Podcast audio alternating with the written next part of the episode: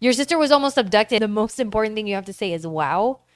That's not how we should start about a story where I was almost abducted in Mexico. Like, that's not a good opening for a podcast about solo traveling.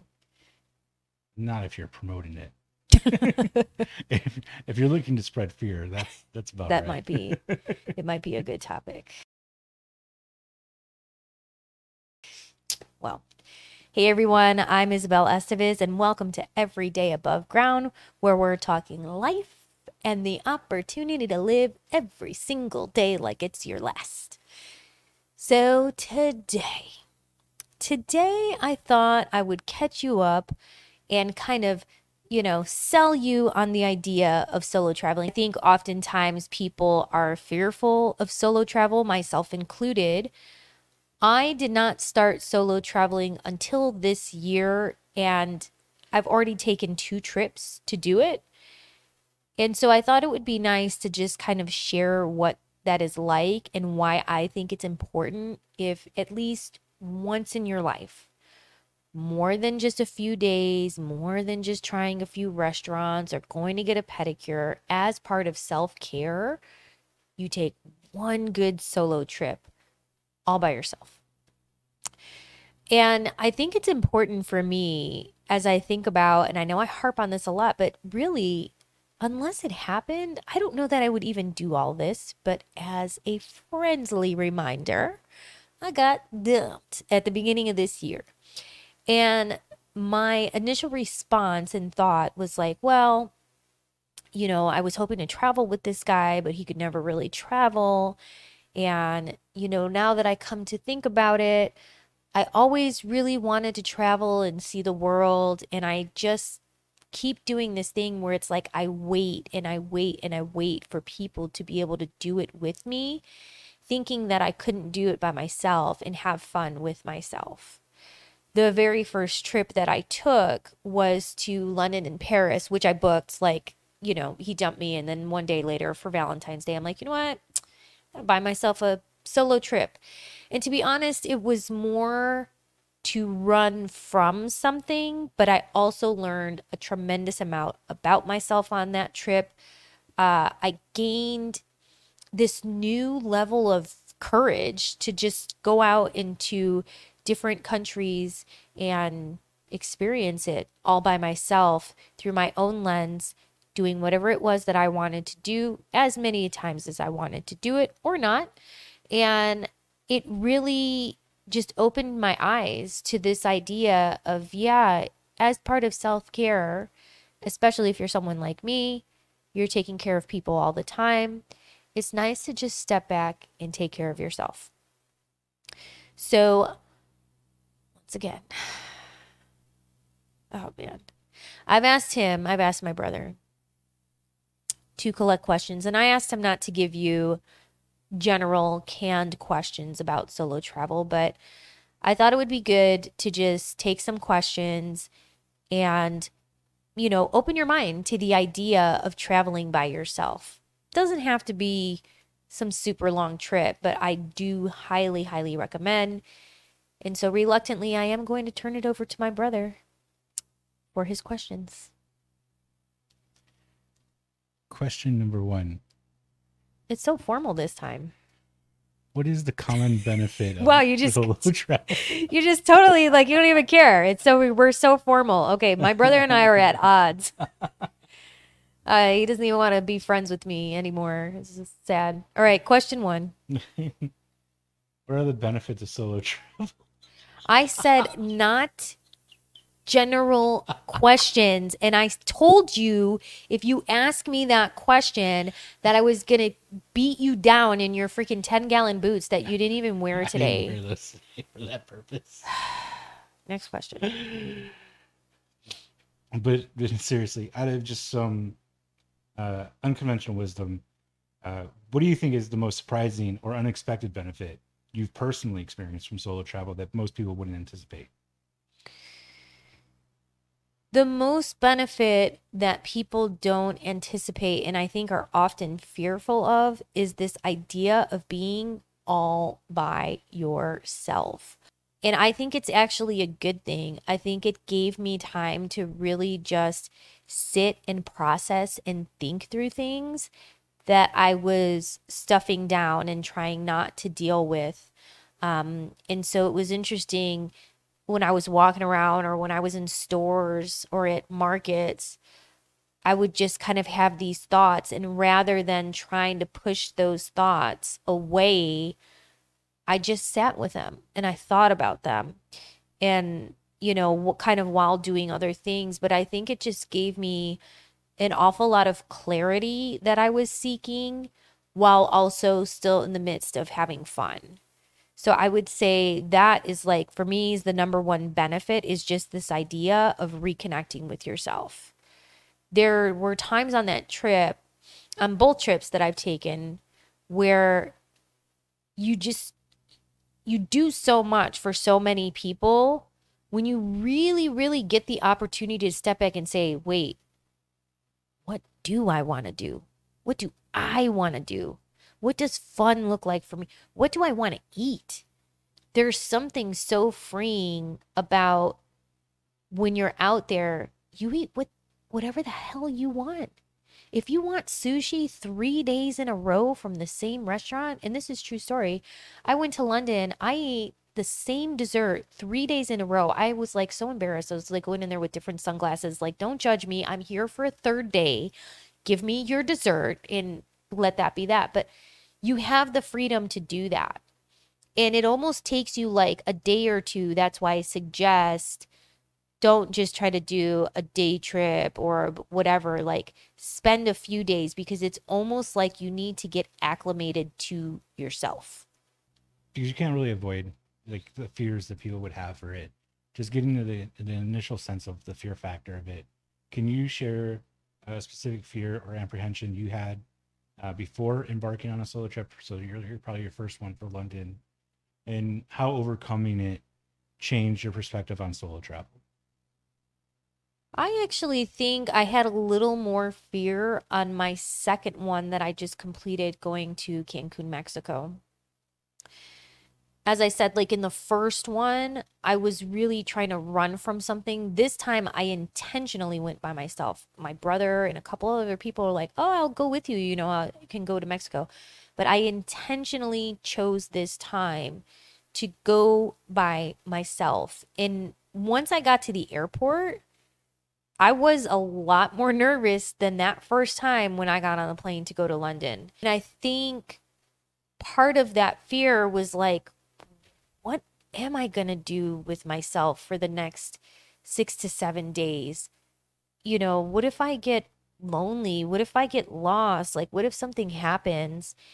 And there just had to be this moment where it was like, I don't know what's going to happen. I didn't even have a hotel booked until I was getting on the plane.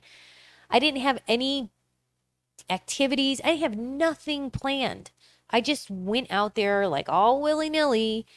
And I'm glad that I did because I'm a person that likes to be rather controlling and have a routine and plan things out. This trip, taking it and not having any of that and kind of throwing it out the window was very scary.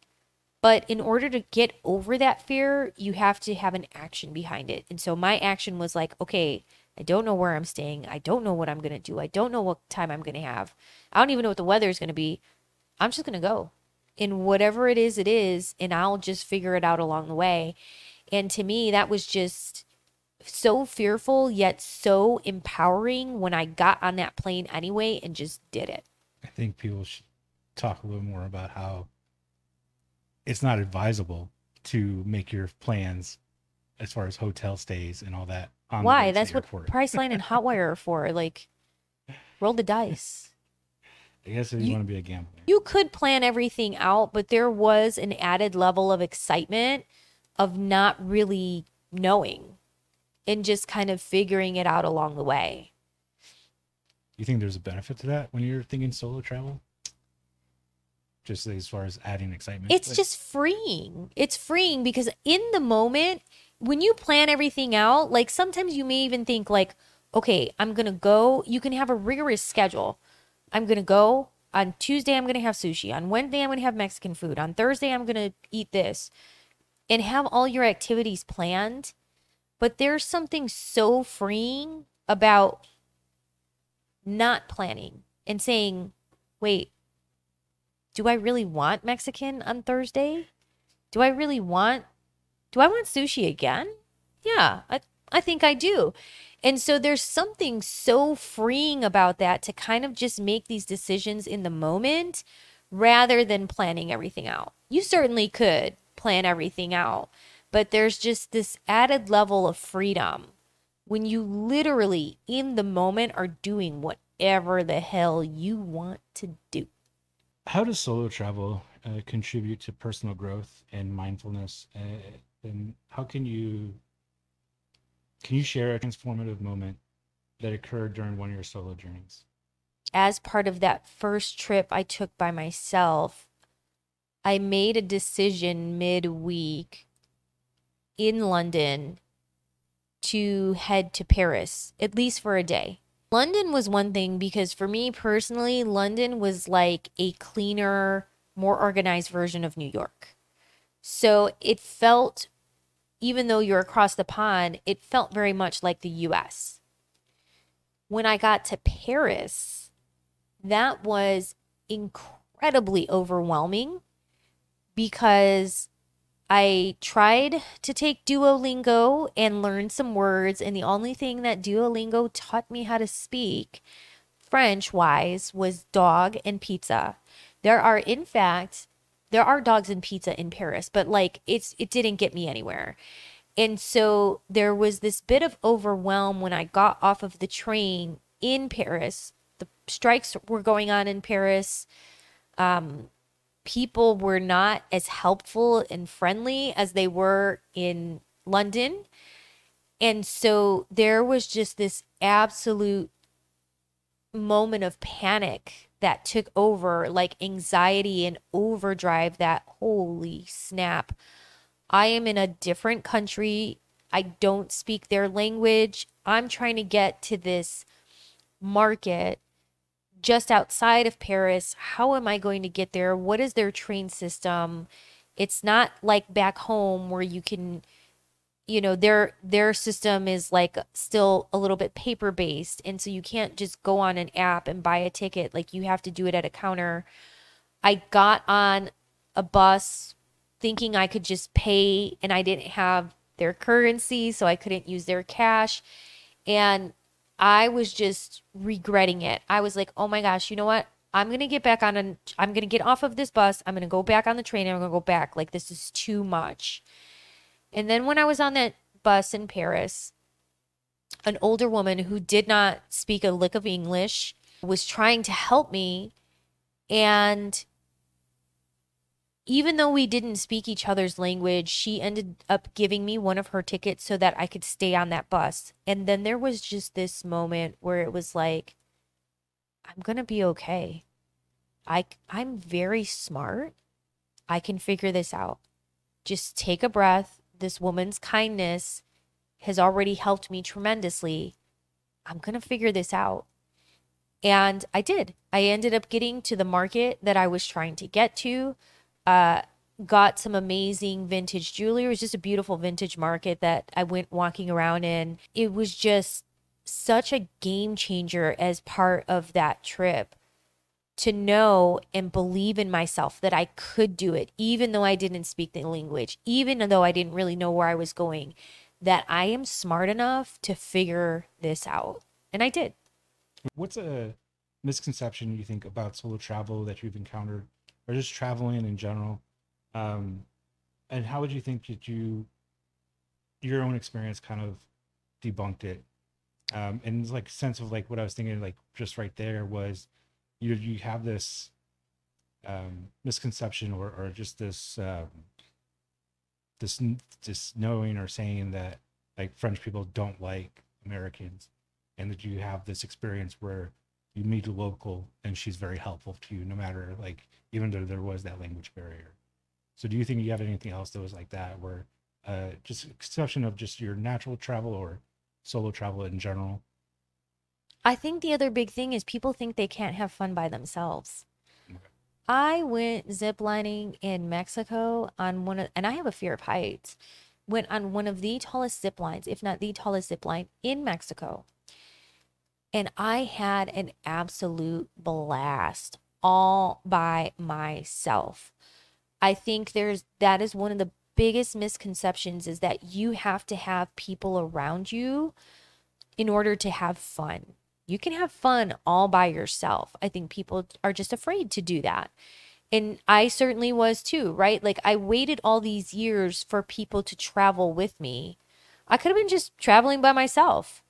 And instead, I was always waiting for the perfect time or for the perfect person to come along with me and share in the experience, which I think is nice, but it's not required. And I feel like people think it's required to have someone travel with you.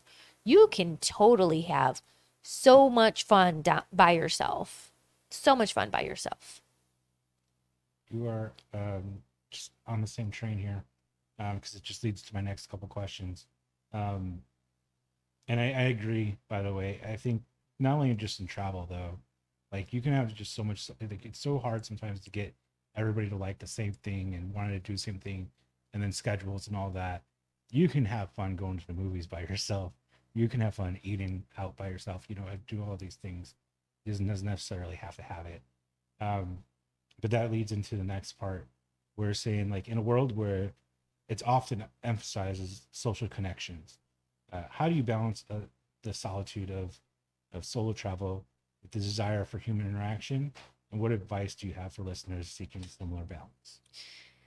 So I think that's a great question because as wonderful as I'm going to make solo travel sound, there are times, in particular, in this last trip, I went during Thanksgiving. I made a very conscious decision to travel while my kids were out of town and and use that time for myself.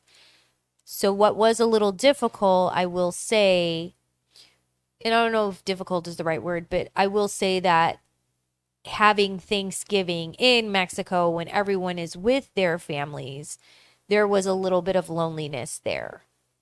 But I also think that when I felt maybe pangs of loneliness, I would just strike up conversations with people, but it was kind of within my control on whether or not I wanted to do that, to have just a little bit of social interaction, but still enough where I could be and do my own things. I think another great example of that in Mexico was I took a tour of like Tulum. I went to Akumal to go snorkel with turtles and starfish. And when I got on the bus in the morning, it looked a little awkward because there were, it was like two couples in the back, two couples off to the side, and then there was me. and they're like, uh, Are you here by yourself? And I'm like, Yeah, I am. But so th- there were times like that where maybe it might feel a little awkward, but at the same time, on that same trip, they as couples were like arguing like one guy didn't want to be there his mask didn't fit it was too hot it was too this it was too that. And i was like i'm here and i don't gotta listen to none of that shit from anybody. I'm just like happy as larry snorkeling with the turtles turtles swimming through my legs having a total experience while these couples are off to the side like bickering or getting tired or whatever issues that they were having. So there's also these beneficial moments like that where it's like i'm glad i don't have to put up with that. I don't have to worry about what anyone else wants to do. It's strictly about what i want to do. And if i want to talk to people i will. And if i don't feel like it i won't. Considering all your travel when you when you think of um you know solo versus social uh, do you see the benefits of solo travel comparing to traveling with others as equal? Just you know obviously they have both pros and cons or do you see it as one way and more better than the other? And uh, what unique advantages do you think solo travel offers that group travel might not? For me solo travel since i have started doing it is now a must. in my life. I think at least once a year. I just want to go and I want to have this total reset of my mind. And I think the best way to do that for me is by way of solo travel. So, of course, I enjoy going on trips. But for example, some of the other trips I took earlier this year, I took my kids on a cruise. That was nice, but at the same time, it's borrowed time because they don't want to go ziplining. They don't want to spend all day at the beach. They don't want to eat sushi three days in a row. There's so many things that they don't want to do, and especially to find things that they want to do collectively is a challenge. So it's less of a vacation and more of a trip. Similarly, when earlier in the year I went to Vegas, I met my friend and her husband out there. That was nice but again you have competing priorities. You know maybe the husband doesn't want to go do what we want to do or um you know they don't want to eat where i want to eat or you know he doesn't want to go to a club and i want to go to a club. So it's like you can have you can have a great time with people i enjoy traveling with other people but i think this is the year that i stop letting it be the reason that i don't travel i learned that i can travel by myself and have a phenomenal time. Your eldest is staring you down hard. Why are you staring me down so hard? The truth comes out. uh, yeah, okay. You stay home next time. No, if it was a trip, for, all of us, us, then I wasted a lot of money on a trip. no, but I, I agree with that. Like, I, I think when I was in Vegas last, it's very similar. You know, even just as a couple, you you do you want to do things and maybe you're used to things in, in like how travel goes or if you've experienced things before that the other hasn't and they they take it a little bit differently and like it's they start complaining about one thing or the other or you start meeting up with other people and they they want to do things that you don't want to do yeah can you share a challenging or unexpected situation you you faced during solo travel and how you navigated through it and what lesson you learned Oh man, well, there's no other story than the time I was in Mexico and was almost abducted. That was a little dangerous.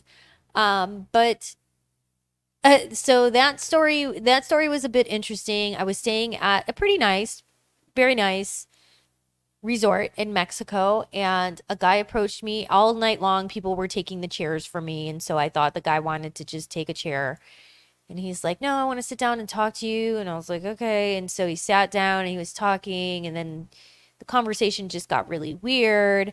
And, you know, first he was from Houston, like I was. Then he was a Canadian resident. And then he was in Mexico trying to teach surfing, but he doesn't even know how to surf. Why would he, you know, he's like, Why would I teach people how to surf? I don't even know how to surf yet. I got to figure it out myself.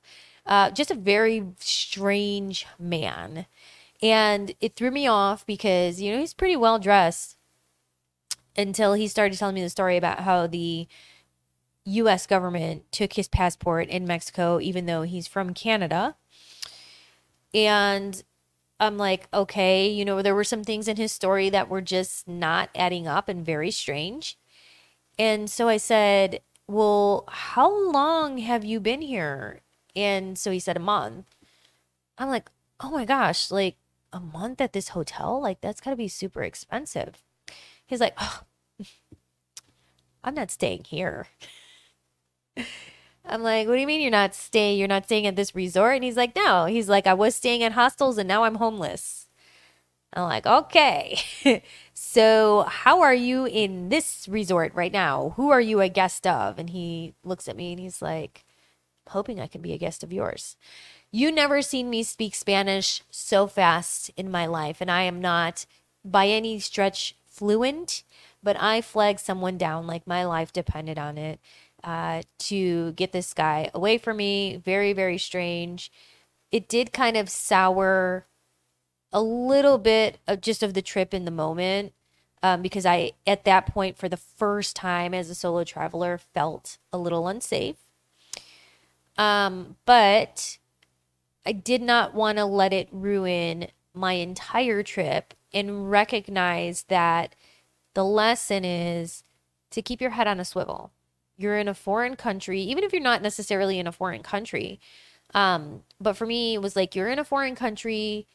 You need to be mindful. You need to be careful about telling people your name, your whereabouts. I just initially assumed this guy was a hotel guest until I really started to take a look at him and I noticed like how black the bottom of his feet were um, from walking around. I think somebody gave him clothes that made him appear like he was a hotel guest, but he was not. And so for me, there was just a hard earned lesson there. Solo traveling can be so many great things, but you also need to be mindful and be careful because you're all by yourself. You know, keep yourself in open areas. I personally did not go to any of like the party bars.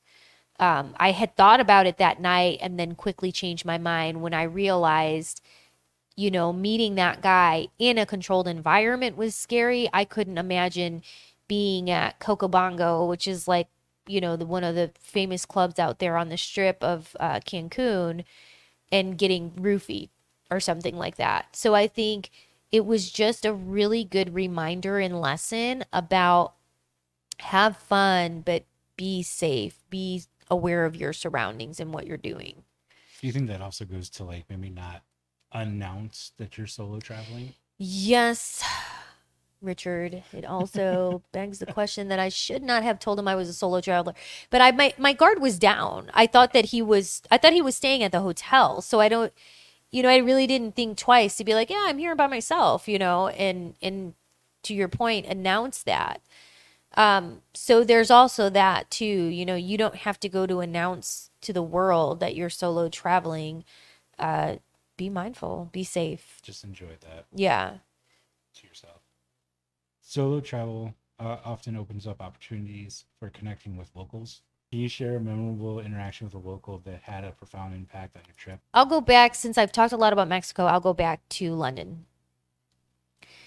In London, I was down in the dumps. I had just gotten dumped. And I just wanted to, one, believe in myself that I could travel on my own, but start to also work on this idea of self worth and self value. And so the first night that I got in London, I did go out to the bars and to some jazz clubs and uh, different things like that. And there was just this one moment uh, after several, it was so weird too. Like several people in London in one night, like five or six guys tried to pick up on me, which is crazy because in the US, like no one ever says anything to me. So it was already like a bit of an ego boost.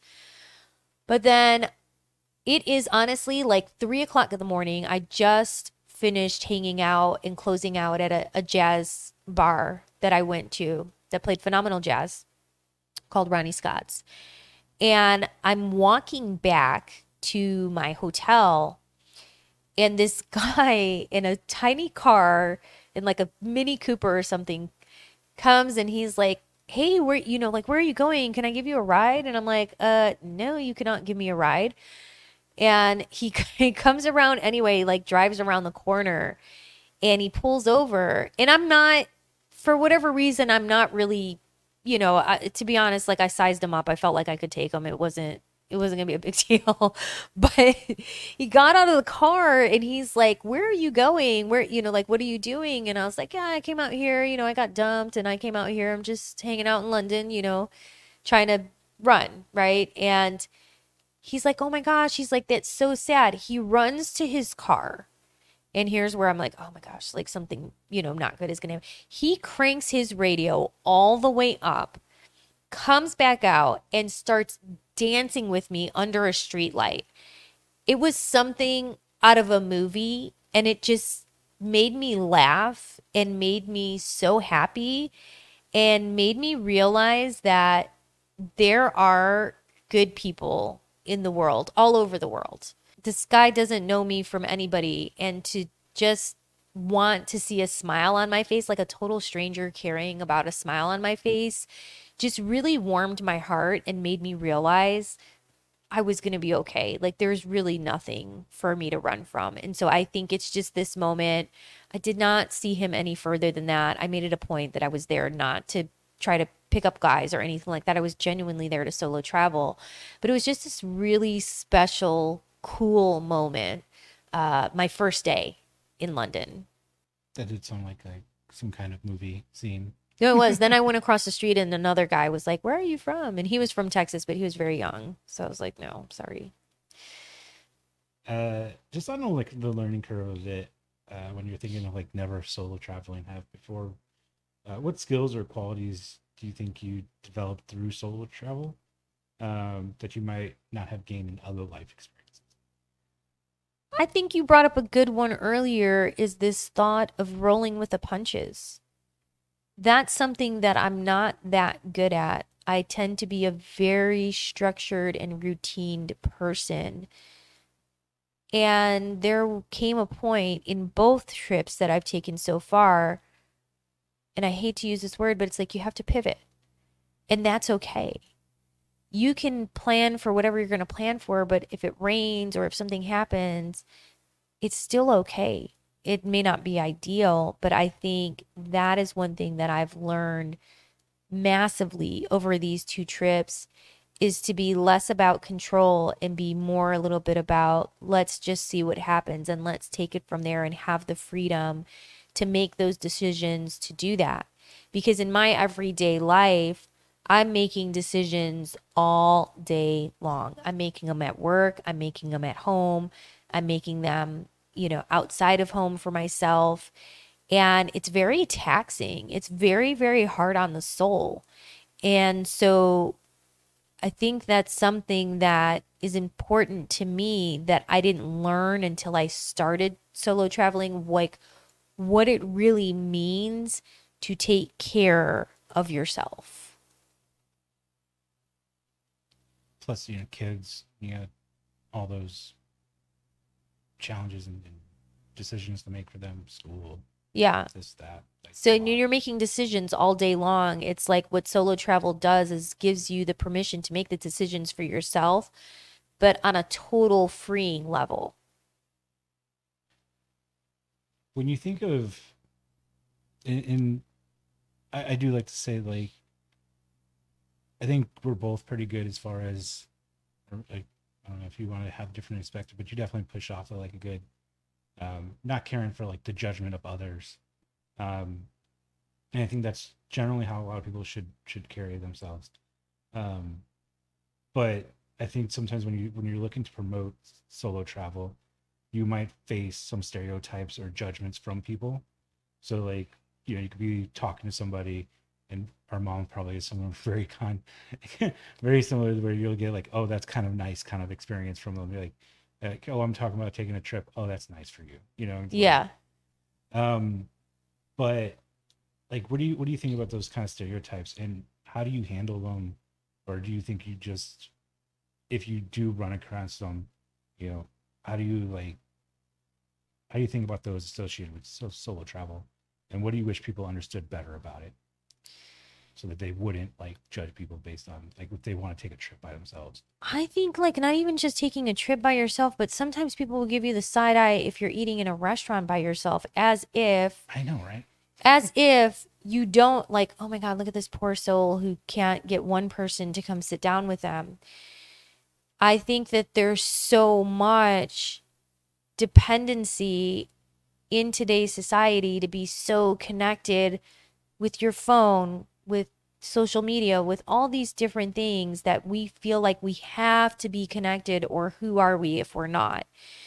And I think that's one of the biggest things where it's like a lot of people that I've met in London, in Paris, in Mexico, while solo traveling cannot even fathom the idea of somebody choosing to travel by themselves.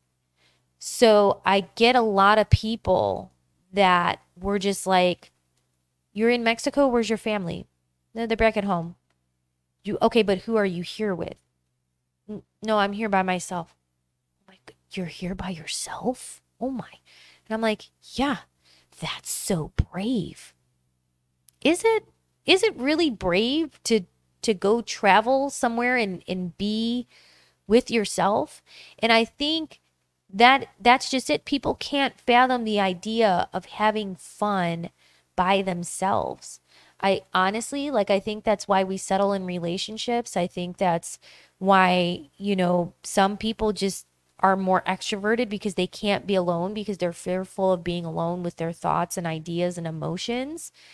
But when you solo travel there are periods like that and you can that's why I say I think it's good for the soul because you can really start to work through all that while also having a good time on your time. Um, but most people can't they can't fathom they can't wrap their head around the idea of going somewhere by yourself you said earlier movies i've gone to movies by myself i went zip line i went to a whole theme park in Mexico by myself. Do you know how amazing that was? I heard hear, people like the kids are crying, there's couples arguing, there's people complaining how hot it is. I don't care. I got on every last one of those rides and I paid for the photo package. So all my pictures are like by myself. And I had such a great time to not have to worry about any of that. But I think so many people are afraid of being looked at, of being stared at. Yeah, there was a lot of people that looked and stared. It's okay. It it doesn't bother me. It doesn't it really doesn't bother me. I think that's that's kind of the more of a a positive stereotype to it where you're they're they're thinking you're brave, which might feel good to some people I, think it's also to to think about like you might get people to think that you're being a little selfish when you're really not. I think it, especially if you're not like if you're looking to get like just one or two trips out of the year when you have so many other things going on, so many decisions like you're saying. It's not about being selfish. It's about just considering yourself and just your mental health. I think and I think yeah. that that's the misconception too that or a stereotype that you get to it like oh you just take yourself on a trip it's not really the case and i think people just are quick to judge people on that kind of thing. And it's not really something that you know you shouldn't have to listen to it. If you're looking at solo traveling don't be afraid about people thinking that you're being selfish. It's not selfish. It's just something I, you should be doing for yourself. I literally went to Mexico on Thanksgiving, like the whole week of Thanksgiving. And I don't care how selfish people think that is, it is selfish. Because if you want the best and most helpful and most proactive and most thoughtful version of me, the way that I'm going to achieve that is this idea, like they tell you on a plane, put your oxygen mask on first so that you're in the best position to help others. And that is why I think for me, solo travel, if you want to call it selfish, that's fine. But for the rest of this year and for probably a good six to seven months after, you're going to get the best version of me because I have taken that time to recharge and reset myself. Otherwise, I'm home, I'm not solo traveling, and I'm miserable and I'm crabby towards everyone and I'm making rash decisions and I'm burned out, I'm gassed out, I'm frustrated, I'm angry. I'm all of these things because I have not taken time for myself to reset. No one else can reset you. You have got to reset yourself and not apologize for it. Especially, especially if you want to be able to be in the best position to help others. How you do that is you take care of yourself first.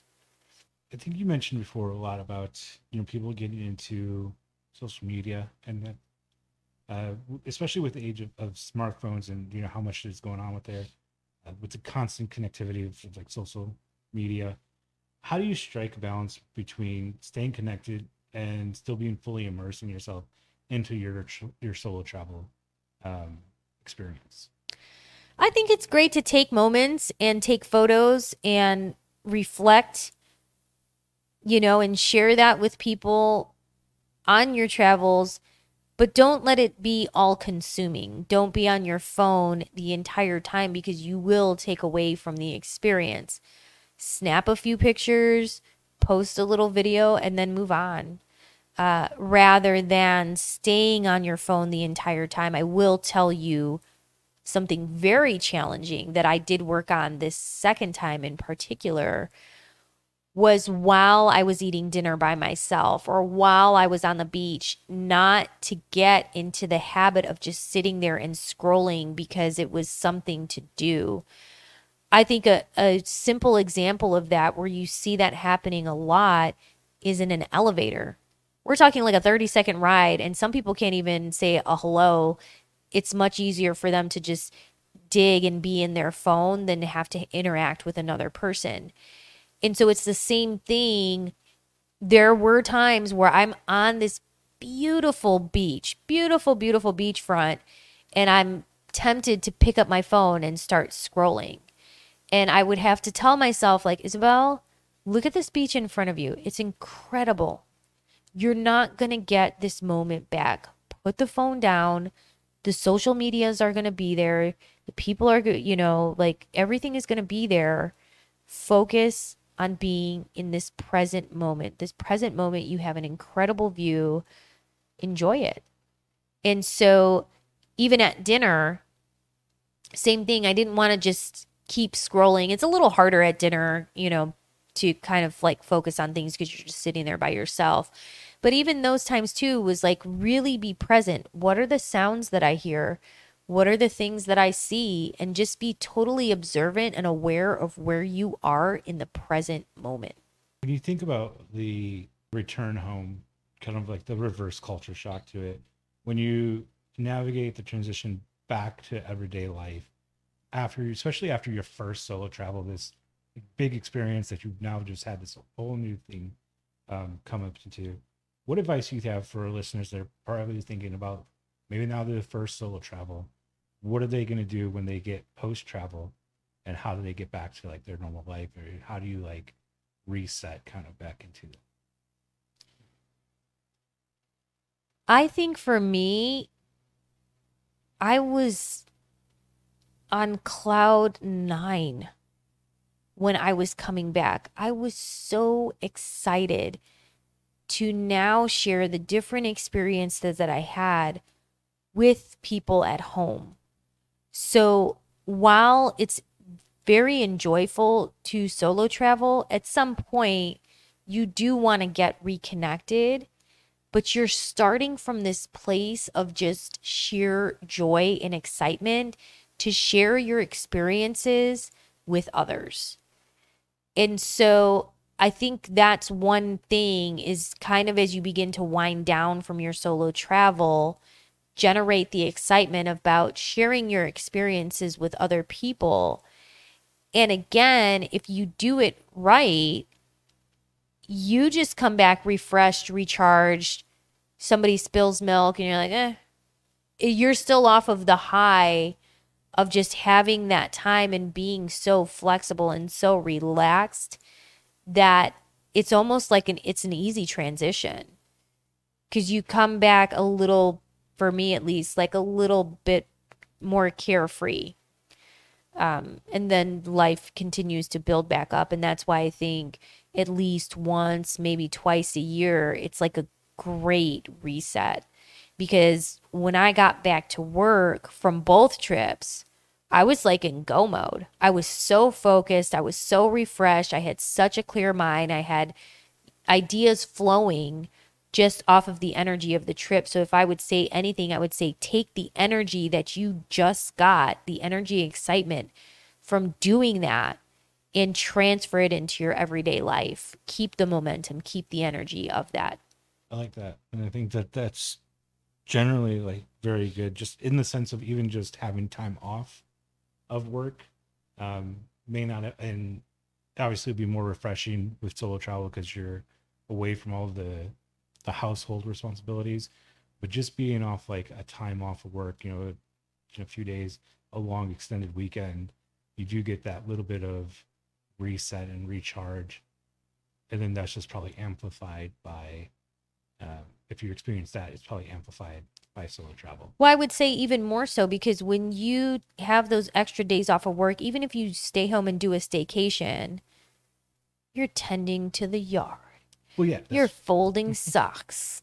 You know, you're getting all of these like admin things of life done. Yes, it's fine, good to accomplish it, but you're not truly resetting yourself. The solo travel enables you to truly reset and recharge. Well, that's what I'm saying. Like, I think if you have ever experienced that, you know, extended weekend kind of feel, re- Yeah. recharge, the solo travel probably would give you 10 times. It's like on crack, but not idea, not a good idea to do either. um, when you're thinking of like the future of solo travel, um, given the evolving nature of, of travel and society, how do you see the landscape of solo travel changing in the future? And what trends or developments do you anticipate?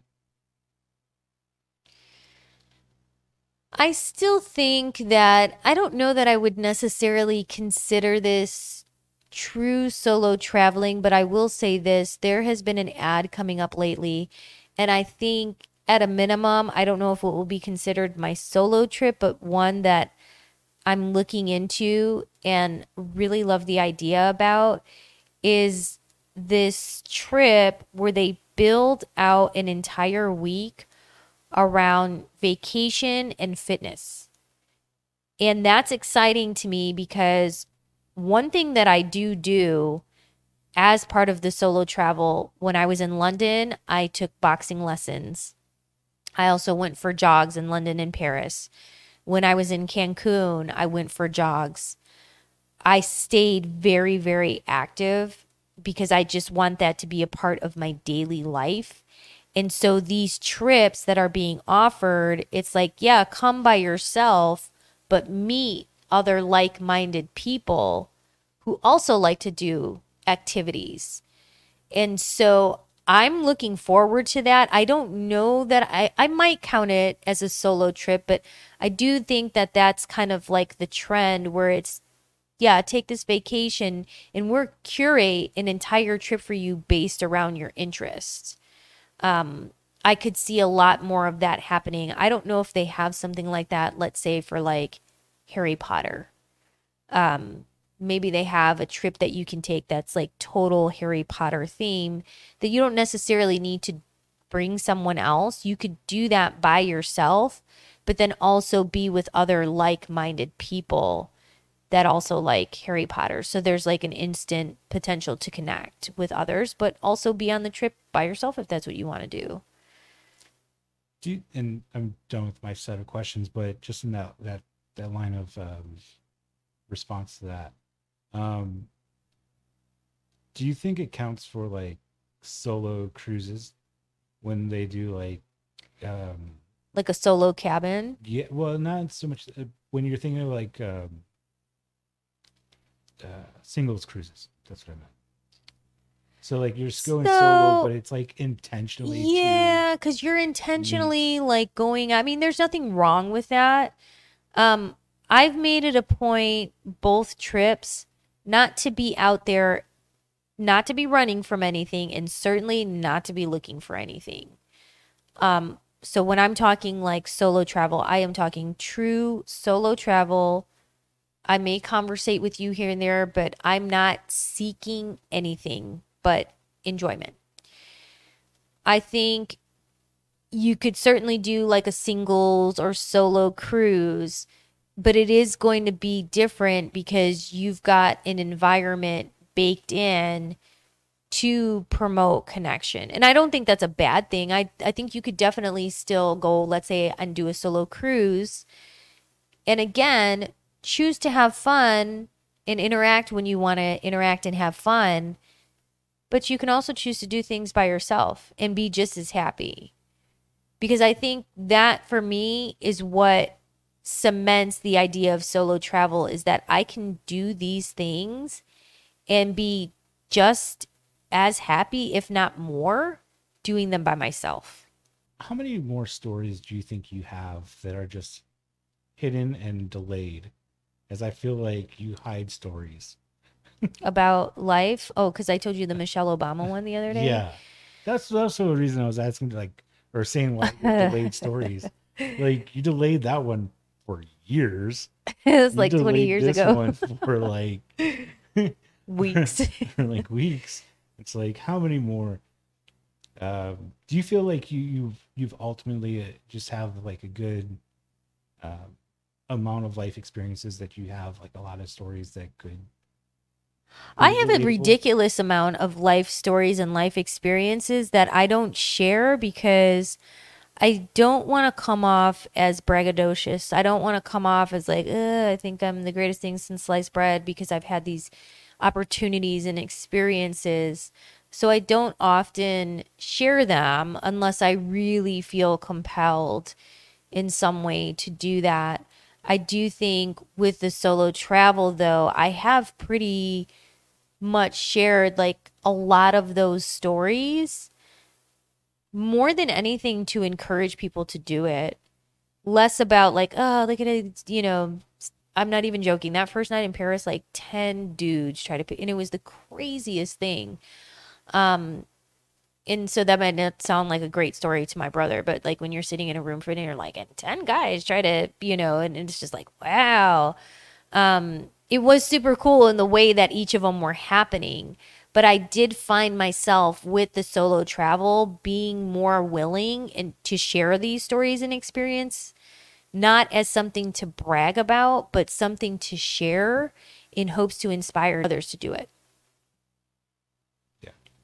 And I think that that's helpful to understand too for anybody that's looking to solo travel was um, as we were talking about you know the the judgments or any kind of perception you might draw from negatively from anybody else you know it, it's you should be able to share those moments and hopefully it'll just like as you're trying to do now incite somebody to maybe look into doing their solo travel and expand their experiences and, and the better to for life and betterment I will say, like, one of the things that I think is super important to think about if someone is thinking about doing it but scared.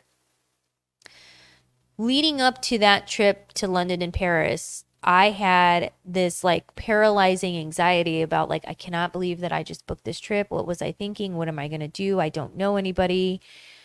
If I think that I'm going to go out to London and Paris for a week, I better learn how to sit in a restaurant reacclimate myself with sitting in a restaurant or sitting in a bar by myself. And so the gym that I go to, there was an event. I went by myself. I bombed. Like I just struggled to connect with people. I had a group of people talking to me, then they walked away. And I just remember like embarrassingly in that moment leaving, I left the event. I was just so overwhelmed and so, to be honest, like introverted that I was like, oh my gosh, I'm like, how the hell am I going to go to a different country? I can't even be here in America, in Texas, and make friends or make, you know, like good conversation. How am I going to do it in another place? And so after I left the gym event, I was like, you know what? I'm just going to go to a bar and I'm just going to try again. And if I just sit there, I- just need to learn how to just sit there by myself and be okay with it. And so I went to this bar and I ordered a drink. Within a few minutes, these older women were like, Are you here by yourself? And I'm like, Yeah. And, you know, it is usually most of the time when people come to talk to me, I swear it's like they're trying to take the extra seats. Like they're like, Oh, can we use this chair? And then they're like, Oh, you're here by yourself.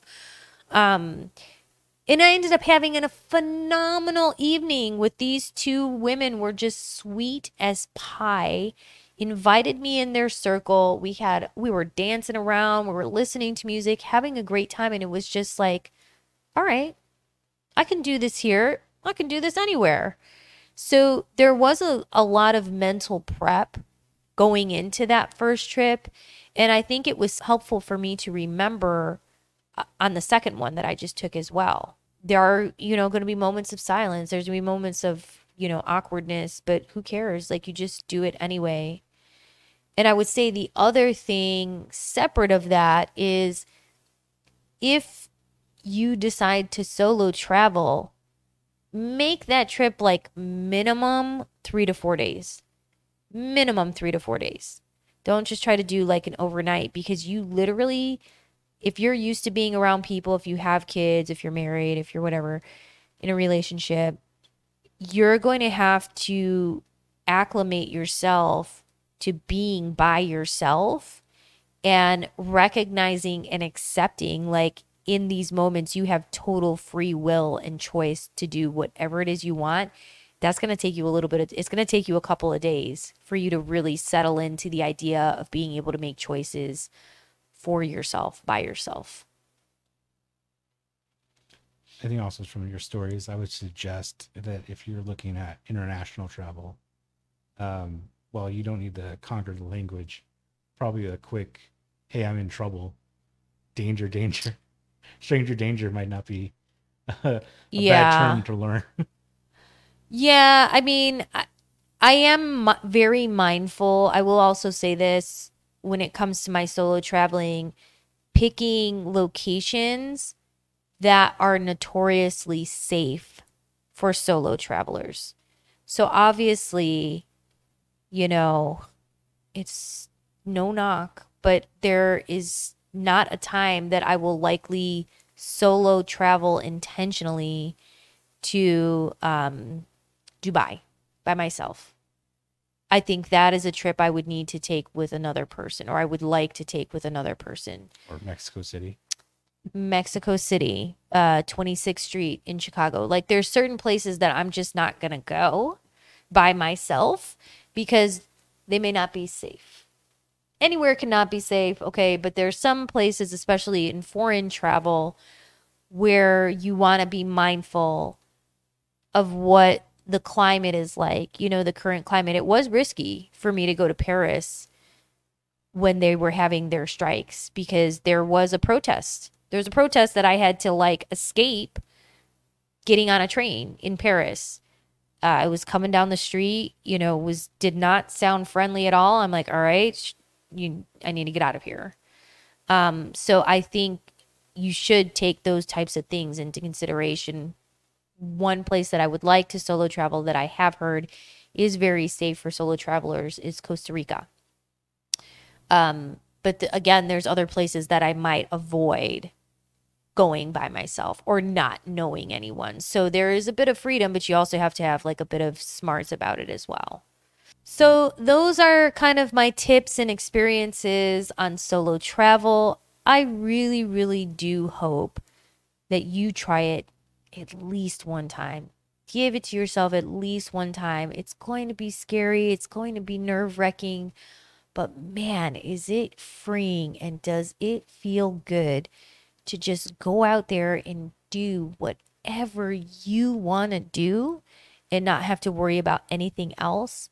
And the bonus is is in the process you may even find or learn a little bit more about yourself, which is an amazing thing.